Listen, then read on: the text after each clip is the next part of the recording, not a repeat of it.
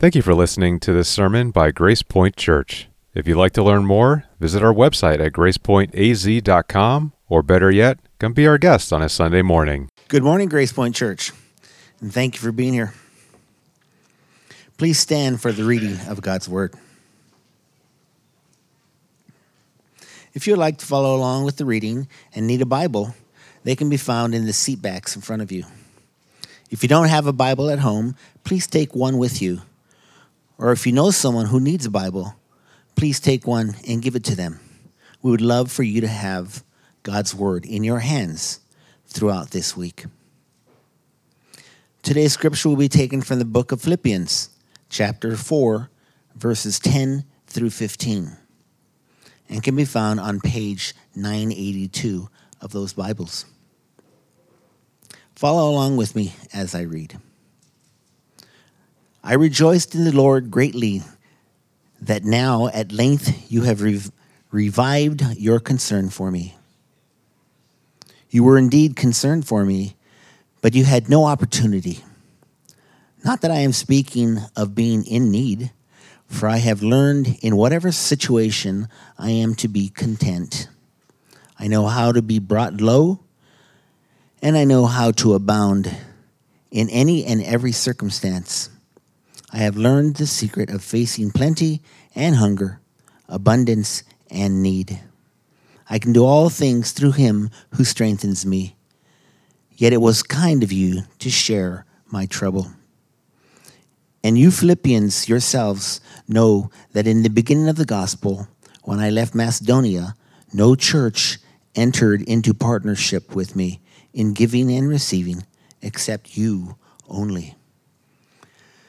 Please join me in prayer. Father, we thank you for this day and we ask your blessing over Tyler as he shares your word. Father, I pray you would bless every person that is here tonight, every person that will hear this message over the internet, Lord. Bless them, Father, with your presence. We pray this in Jesus' name. Amen. Amen. Y'all can have a seat. Good morning again. Um, so, last week we had a guest preacher and uh, if you if you were here you got to hear us talk about how he is going to be planting a church in buckeye in the next year year and a half or so.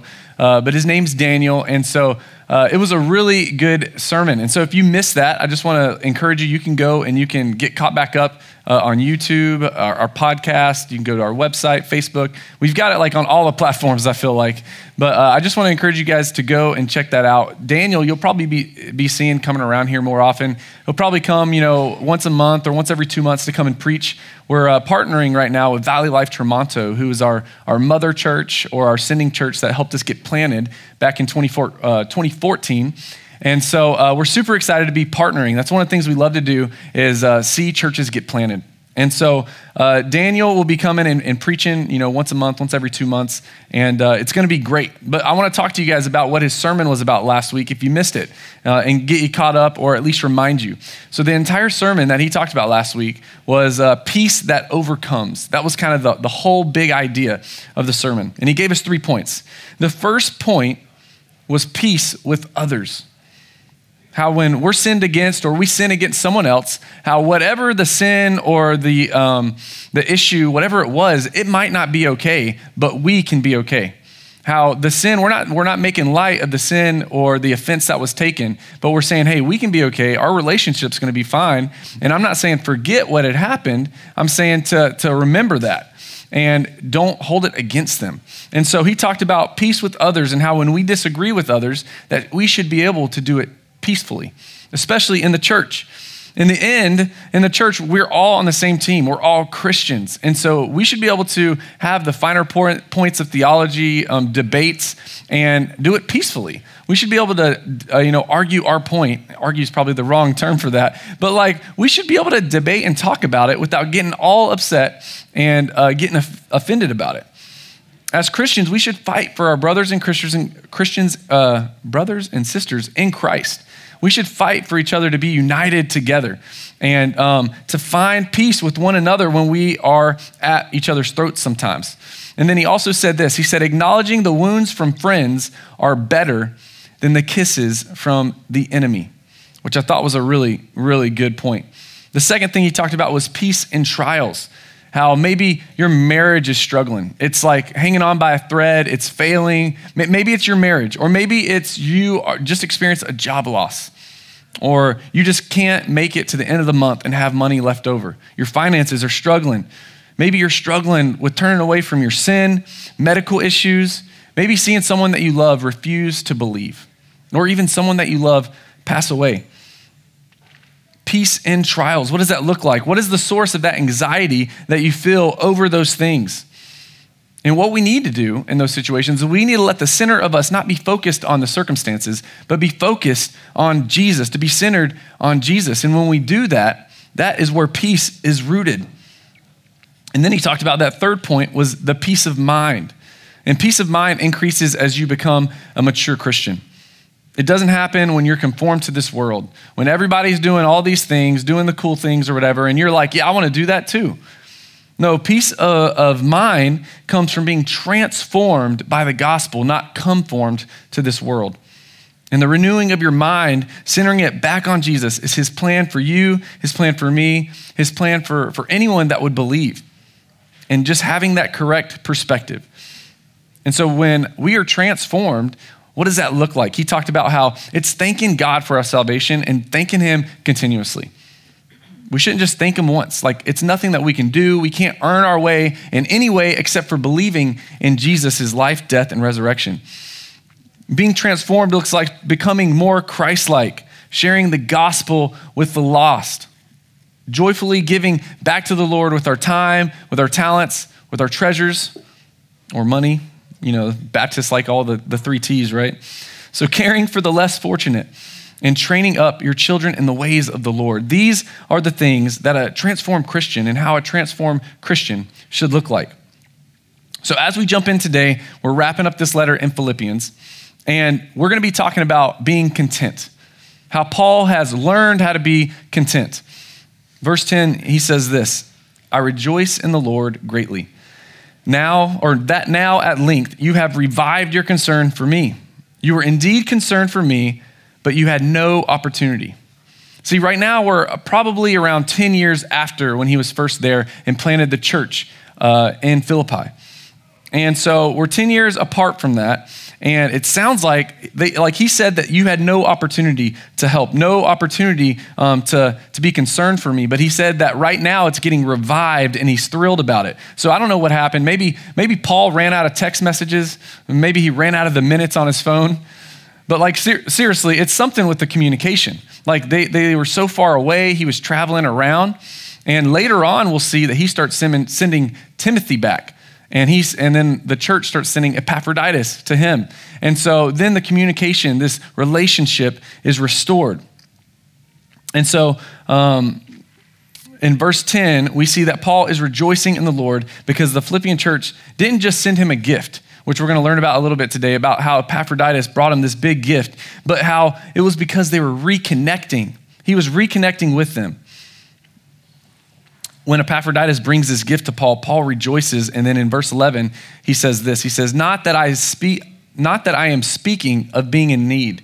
He's letting them know, like, I'm not speaking because I'm in need. Like, I'm not excited about that. Like, I'm thankful you're fulfilling my need, but I'm more excited that this relationship, he says, is revived or restored. And so he's rejoicing because he's reconnecting with God's people. And there's two things that happen when we reconnect with God's people.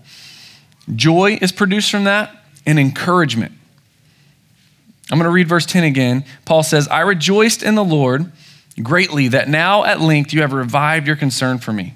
Paul is reconnecting with other believers. They're sending Epaphroditus to come and care for him. And I don't know about you guys, but I'm a man and I have man colds. And so when I'm at home and I get a man cold, all I want is my wife to take care of me. Like I just want her to like, hey, can you get me some hot soup? Can you massage my feet and my back? Like, you know, all the things. But man, isn't it so joyful? Don't you feel so loved when someone is caring for you? And Paul's like, man, I, have been in jail for the last few years, and, and you've sent Epaphroditus to come and care for me. He's feeling loved. And then, same thing, when we care for others, that should give us joy. I don't know about you guys, but uh, in my workplace, uh, I'm a full time cybersecurity guy. And so I go through a lot of documentation and like logging on the computer and a bunch of IT terms and stuff that you probably don't care to hear. But a lot of the stuff is like super fast paced. So it's like, hey, I've got to take care of all this documentation, and then I have to hop into a super quick, important meeting to go through it or to tell them, hey, you need to fix this or whatever. But I don't really have a lot of time to slow down. Sometimes I do, but most of the time I don't have time to slow down and care for the people I'm working with or um, really have conversations outside of work. But when I come to the church every week, or when we get together in the back room for staff meeting, or I get to come to the elder meeting that me and uh, Pastor Rob, the worship leader, is uh, when we get to get together to have those meetings. Man, it is so much fun. It's so much fun to reconnect with other believers and other Christians. And so that is where the fun and the joy is, especially for me.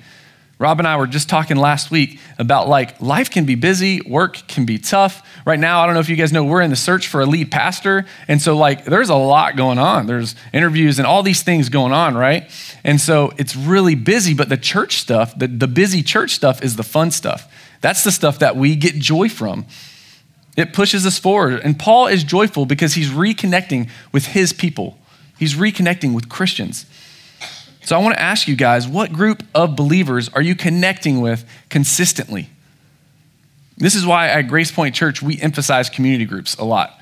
So if you haven't heard about community groups, you either haven't been a newcomer's dessert or you're kind of new around here, I imagine. But community groups are huge for us. And in community groups, we have open lives and open Bibles where we can talk about the circumstances and the situations we're going through. And we also can recenter our hearts and our minds on Jesus, and then we can learn more about the Bible. We can talk about the Bible with other believers. And our mission uh, here at Grace Point is lives changed by Jesus. And this is one of the ways that we get to do that, and we love doing it in community group. So when you connect with other believers, it brings you joy, or should bring you joy. I know it brings me joy, and it also brings encouragement.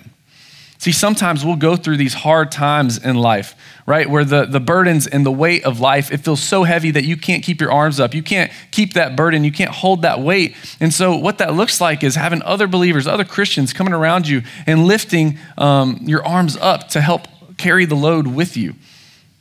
And so that is some of the most encouraging thing is when you can get together and mourn with someone who's mourning, cry with someone who's crying, or celebrate life with someone who's celebrating.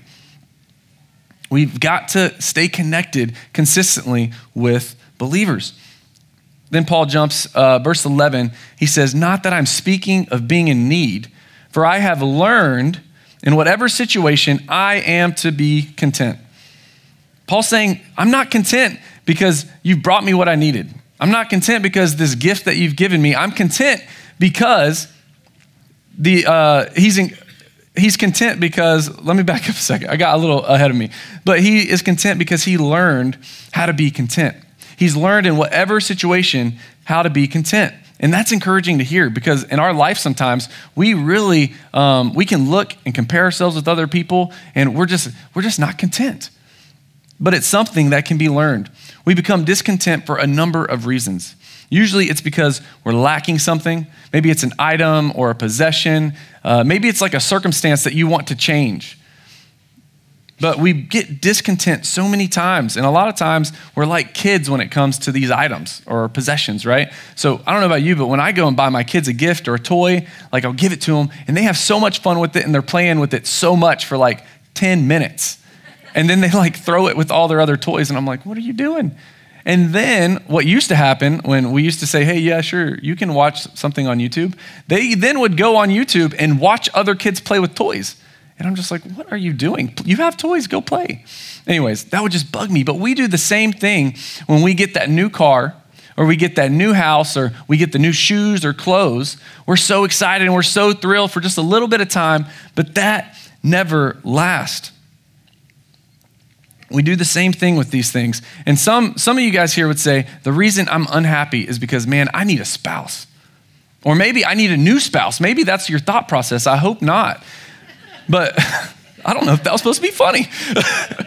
um, but once I'm done with college, maybe you're saying, man, once I'm done with college, once I'm done with school, or maybe you'd say, I need a more fulfilling job. Work is a grind, and I'm just not happy with where I'm at with work right now, or I need uh, more pay. I need a bigger salary. Many of us will say, Man, my life is a wreck, and I would be happy if all my situations and my circumstances were just solved, if they were fixed. And then a lot of us would say, I would be finally happy once I retire. My life is so miserable right now, but when I retire, life is going to be good and I can do whatever I want to do, right? I'm sure that we've got some retirees in here and they're like, he ain't wrong, he ain't wrong. So uh, we have to be careful not to, to compare ourselves with others. And one of the other things that we'll, we'll, we'll jump to is we'll get jealous. And then we'll be discontent because we're jealous. And technology and social media is one of the ways that is used a lot these days in good ways and bad. But one of the things that we'll end up doing is we look at people's social media, their pictures, their videos, and we get like these highlight reels of how awesome their lives are, right? How they just got the new car or this new house or the new pet or whatever it is. And then we think and we say, man, I want that.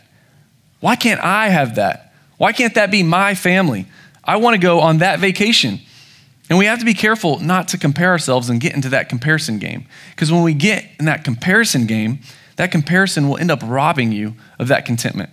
It'll rob you from the joy. In fact, it promotes this, this commandment that God gave us not to covet. It promotes coveting, wanting something that someone else has. See, the source to our discontentment is when we think that we're lacking that possession or we think that we're lacking that circumstance that we should be in. The source of the discontentment, sometimes it, it becomes coveting. And we see, we see these things on Facebook and how people, or Twitter, whatever you guys use, how people's like lives are just rock stars. And that's what we want. I've been, I've been in the same boat doing the same thing.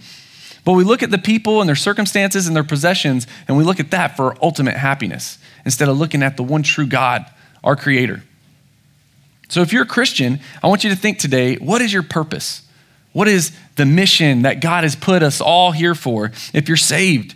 It's to serve others, it's to love others well, it's to tell people about Jesus, it's to do everything that you do to glorify God. That is what the, the mission and purpose is. And maybe there's some of you here today, you'd say, man, well, well, my want or my desire is a good thing. It's not a bad thing. What, what if you said, man, I, I really want a spouse? Like, I just want a spouse. I've never been married. I want a spouse. I think if I finally had a spouse, I'd be happy. See, the problem is that's a good desire, but it becomes a problem when we say, I need a spouse. Not I want, but it becomes a, a problem when you say, I need a spouse to be satisfied, to be content. And if, if you get to that point, you should see this big beacon or this big light or whatever in your heart and your mind saying, like, man, your heart is captivated by something other than God. And so that goes with anything. It's good to be uh, to have a more fulfilling job or a bigger house or a better house. Your kids all get one room apiece or whatever it is. That can go with any of those things, not just marriage, where they can be good things. They're not bad things, but if we say, I need those things to be content, that's where the problem is. This has been my story. Um, going when I was growing up, going through high school, you know, I just couldn't wait to get out of the house. I can't wait to get out of mom and dad's house and have my own place. Then I'll be happy. It'll be fun. So then I get my own apartment, and it's like, all right, like what's next? I gotta, I gotta finish school. I gotta get my own house. And then I get my own house, and it's like, which by the way, it took me years to finish school because I didn't do it all in one, one whole thing. But then you get that house, and it's like, oh man, now I want that pool addition, or I want that backyard to be completed, or I want to add on all these stainless steel appliances. And this cycle continues, it goes on and on and on. It's never ending. And living our whole lives not able to being content and last is where we'll get stuck if we don't learn, like Paul's saying, learn to be content. Paul tells us in verse 11 that it is something that we all can learn. It's something that he has learned. So the question is is it something you've learned? I know it's not something I've learned. I feel like I've learned it. And then the next day it's like, well, I want that new gun or I want that new car, right? So it's, it's something that we can be like, oh, yeah, I've got it. And then we realize, oh, no, I don't. And I don't know about y'all, but I'm super forgetful. And I'll fall into that cultural trap where I can earn my way to happiness. I can earn my way to buy enough things or buy enough toys, then I'll be happy. But it can, it can be learned. There is a process. It's not like you just say yes to Jesus and then boom, everything's good. You're content. You're happy for the rest of your life. It gives you joy. It's something that has to be practiced, something that has to be learned. And so Paul's contentment was learned through his independence, or through his dependence, sorry, his dependence on God. Paul, out of all of us, he had reason upon reason to be discontent. He was imprisoned in Rome before that, in Caesarea. He'd, he'd been in jail multiple times before that. He was chained to a guard right now while he's writing this book 24 7, meaning he had no privacy. He couldn't go to the bathroom without someone being attached to him by a chain. And then in Acts 28, we see that he was even made to pay his own rent when he was in house arrest or in that Roman jail or whatever. Like he had to pay his own rent. I don't even think our prisoners here in the America have it that good. Or that's not good. It's backwards. But like they they don't have to pay. They've got it way better. But Paul had to pay, and I imagine that's what uh, part of what Epaphroditus had to bring this gift um, to. It was it was to help him probably afford to be in jail. Like who knows what would happen if he didn't. But on top of all that, Paul is also sitting there waiting for a trial where he might be killed or executed. See, Paul's going through some tough and rough circumstances, and he didn't live under them. He wasn't crushed by those circumstances. What he did is he lived above those circumstances. Even though the hard stuff came, he remained joyful through it. See, genuine contentment and joy is it's not dictated by our circumstances. Saying like, man, if only things would change, if only this one thing would happen in my life, then I would be happy. No, genuine joy and contentment is found in our unchangeable Lord. See, happiness, it depends on your circumstances, it depends on what happens, right? But joy depends on how anchored our hearts are to Jesus. See, joy is found in the unchanging Lord. And if happiness is rooted in our circumstances, then we're going to experience these tremendous highs and these tremendous lows where we'll, man, we're going to Disney next week. We're on this high. We're planning it all out. It's going to be fun. We get to Disney. All the kids get to go on rides, scream, have fun, eat a bunch of churros. And then all of a sudden, we come back from Disney or something happens in life, and then we hit this tremendous low. And if our joy is rooted in the unchanging Lord, our joy will be unshakable. Yeah, that's right. And then in verse 12, he says this Paul says, I know how to be brought low and I know how to abound. In any and every circumstance, I have learned the secret of facing plenty and hunger, abundance and in need. See, he says if he learned in every circumstance how to be content. He's having, uh, or he's saying he knows what it's like to have plenty. He knows what it's like to have nothing. He knows what it's like to be hungry. He knows what it's like to be full. He knows what it's like to be rich, and he knows what it's like to be poor. But he's saying the secret to being joyful through any situation is verse 13, the next verse. I can do all things through him who strengthens me. And see, this is one of the most common verses in the Bible. There's a ton of Christians and non Christians that know this verse. They have it memorized. In fact, there's like a UFC fighter, he has like Phil 413 on his chest. Like it means something, right? It gives you all the strength that you need to get through whatever you're going through or be whoever you want to be, right? No, that this is a, a, hugely misguided and misunderstood verse. So hopefully today we can get a good understanding with the context of what we're talking about with contentment here. But people will use this verse like it's something about strength. Like, man, I can lift a semi truck because, man, I believe in God and I get all my, my power and strength through Him. Or some of us will say, man, I'm going to be an NBA star, even though I'm 5'2, 5'3. Like, I can't really be an NBA, but man, I got God on my side. God's got this. I'm going to do it. Just this week, uh, me and my son, we went dove hunting. And uh, I looked over at him in the middle of the hunt, or towards the end, and I said, Dude, I think I just got dove power. And he's like, What? And I was like, Yeah, my son's six. And so uh, I said, Yeah, I think I have the power to fly now. And he's like, Really? And I was like, No, not really. I'm just kidding. I'm just kidding. Because we can't be and do whatever we want to be, and we can't do whatever we want to do because we have the strength of God on our side. That's not what the verse is saying. This verse is saying that in any situation, in any circumstance that you have, if you center and you anchor yourself to God, you're going to be able to find joy and contentment through it. He's going to give you the strength to persevere.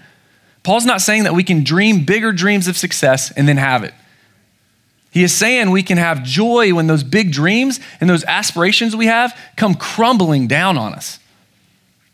He isn't saying that we can go out and conquer or achieve this world. What he's saying is that we can be joyful even when the world or the people in this world are conquering us. And so, if anyone had the right to be discontent, it was Paul. Yeah. Yet he was able to learn to be content. So he had been in prison multiple times, like we said, not knowing if this was the last time because he's going to get executed. He'd been beaten, bruised, he was bloodied for Christ's sake, for Christ's purposes, to spread the good news of the gospel. He'd been shipwrecked, he was stoned, he was insulted, rejected again and again. He had been and felt pain, he felt hunger, he felt thirsty. He had many sleepless nights, and finally, Paul even gets executed. And the secret to being joyful, even when we are being crushed and conquered by the people of this earth or by this world itself, the secret to remaining content, even when we are in seasons of poverty, the secret is the power of Jesus in us, the Holy Spirit. Philippians 4:13, I can do all things through Christ who strengthens me. What that's saying is our contentment and joy, it doesn't come from what you or I it doesn't come what we do or any of our own doing or circumstances. It comes from the strength of Christ who dwells in us. That's what it means to do all things through him who strengthens me. It's the power of Jesus that enables, enables us to be joyful in all things. We can face life's challenges because Jesus strengthens you. You can persevere poverty because Jesus strengthens you. You can press on through relational and marital strife because the power of Jesus strengthens you. You can endure sickness, discouragement, insult, maybe even a death in the family because the power of Jesus strengthens you. It means that even if you don't get that bigger house, that better job, that nicer and faster car, even if you don't get those things, we belong to Christ and He is yours. And that's all we need. And that is what it means to do all things through him who strengthens me. It's Jesus. That's all we need. We have no reason to, be, to be discontent in our circumstances or discontent with our possessions.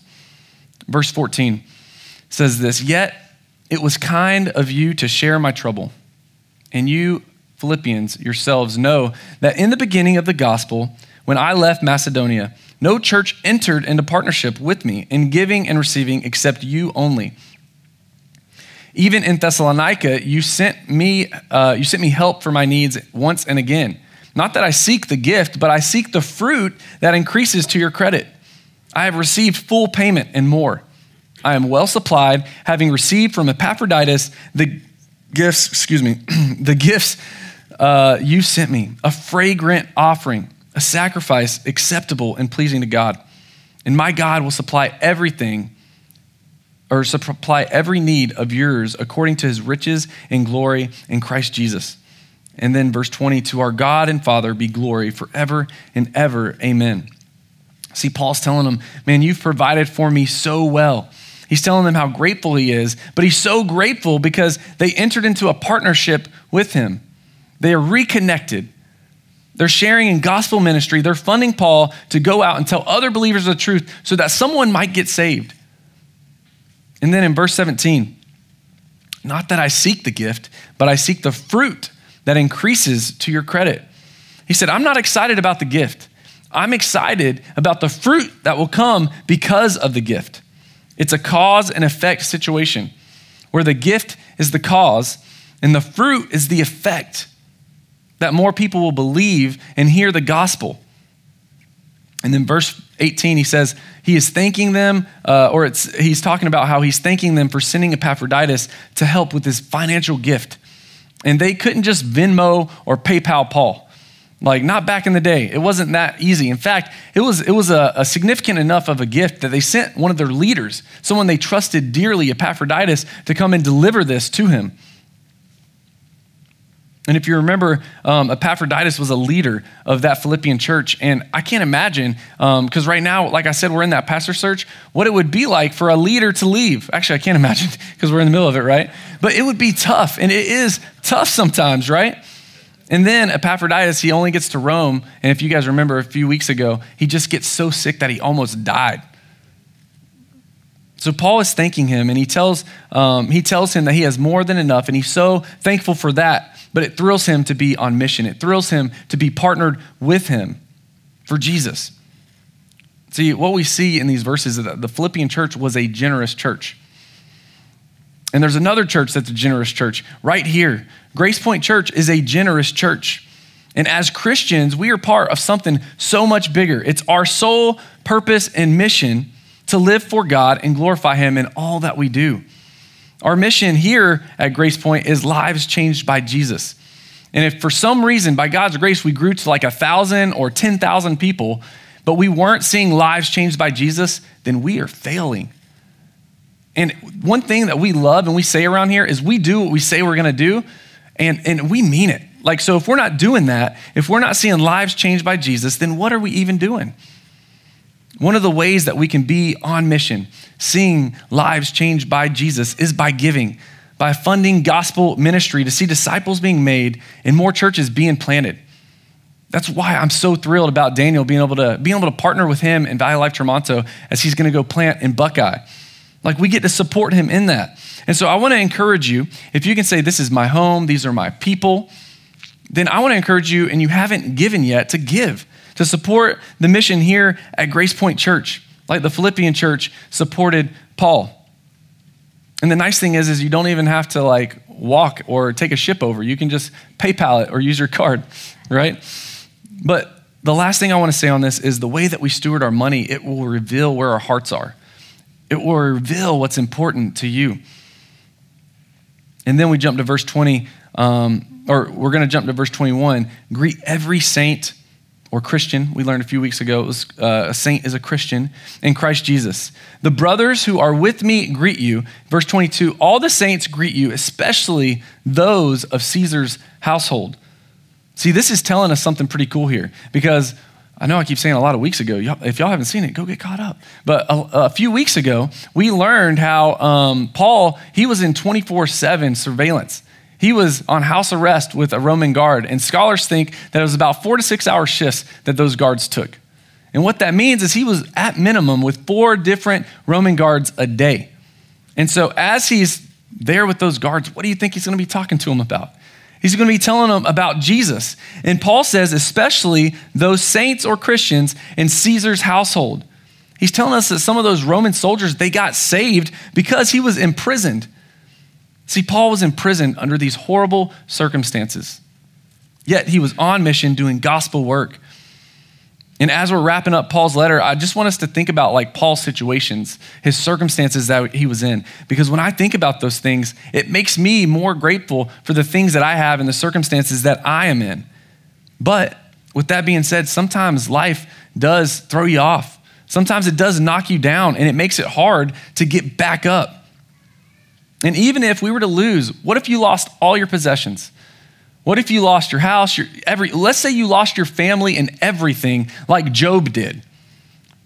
Would you be able to say that Christ is enough for me? I heard this story this week uh, about this guy who, when he was in high school, he played this game called Donkey Basketball. And when I heard Donkey Basketball, I was like, that sounds weird. What's that about? And he said that his high school rented out 10 horses, and it was literally basketball on horseback. And I was like, that's pretty cool but it also sounds pretty dangerous. So they rented these 10 horses, and these horses were tamed. They were broken horses. Like the, these horses were something you could ride and not get bucked off. But when you get in that game and they're playing, the horses are rubbing up against each other and they're trying to shoot baskets and do all this stuff, those horses would start to buck. They would start knocking kids off. And he told me, he's like, I woke up the next morning I was so sore, but it was so worth it because the crowd, all of our parents were watching, man, they loved it. They were cheering and laughing the whole time. And so I bring this story up because Jesus rode a colt that had never been ridden. And in our uh, youth weekly devotionals that we've been doing the last few weeks, um, this verse came up, Mark 11, 2, where Jesus instructed the disciples by saying this. He said, Go into the village in front of you. And immediately as you enter it, you will find a colt tied on which no one has ever sat. Untie it and bring it to me. That's what Jesus said. So this colt was a wild colt. But it didn't buck Jesus off. Jesus calmed him and he rode him, even though he had never been ridden before. That colt had never been ridden before. If Jesus can calm this colt from his fears in an unfamiliar situation or an uncomfortable circumstance, then I know he can calm and take care of all of us in whatever circumstance and situation that we're going through. He is all we need, and he's got you. He's got me. He's got us. And all we have to do is just trust in Jesus. Paul ends uh, this letter with verse 23. He says this The grace of the Lord Christ, or the Lord Jesus Christ, be with your spirit. See, we have a gracious God who, who is, we should be so thankful for that grace. And, and that grace is, it's something that we don't deserve. Grace literally is something that we don't deserve. And we get to receive that. That something is God's salvation. How there is nothing that you or I could do to earn it or to achieve it. The only thing is God sent his son, his one and only son, down to this earth to earn it. And what that was was righteousness that he earned.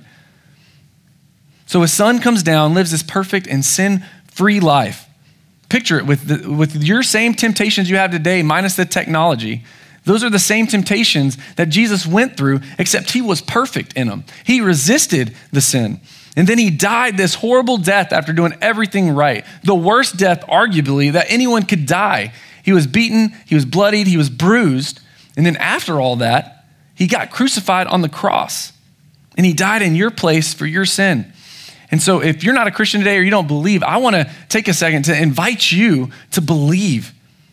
If you've never experienced God's saving grace, I want to invite you to take that opportunity. And if you have, and yet you find yourself on the wrong path or you're, you're going off the path, then I want to ask you to recenter your life and your heart on God. Sometimes it's hard to get back up and get back on it. But as Christians, when life gets hard, when life gets uncomfortable, when it's painful, and the power of the Holy Spirit lives inside of you,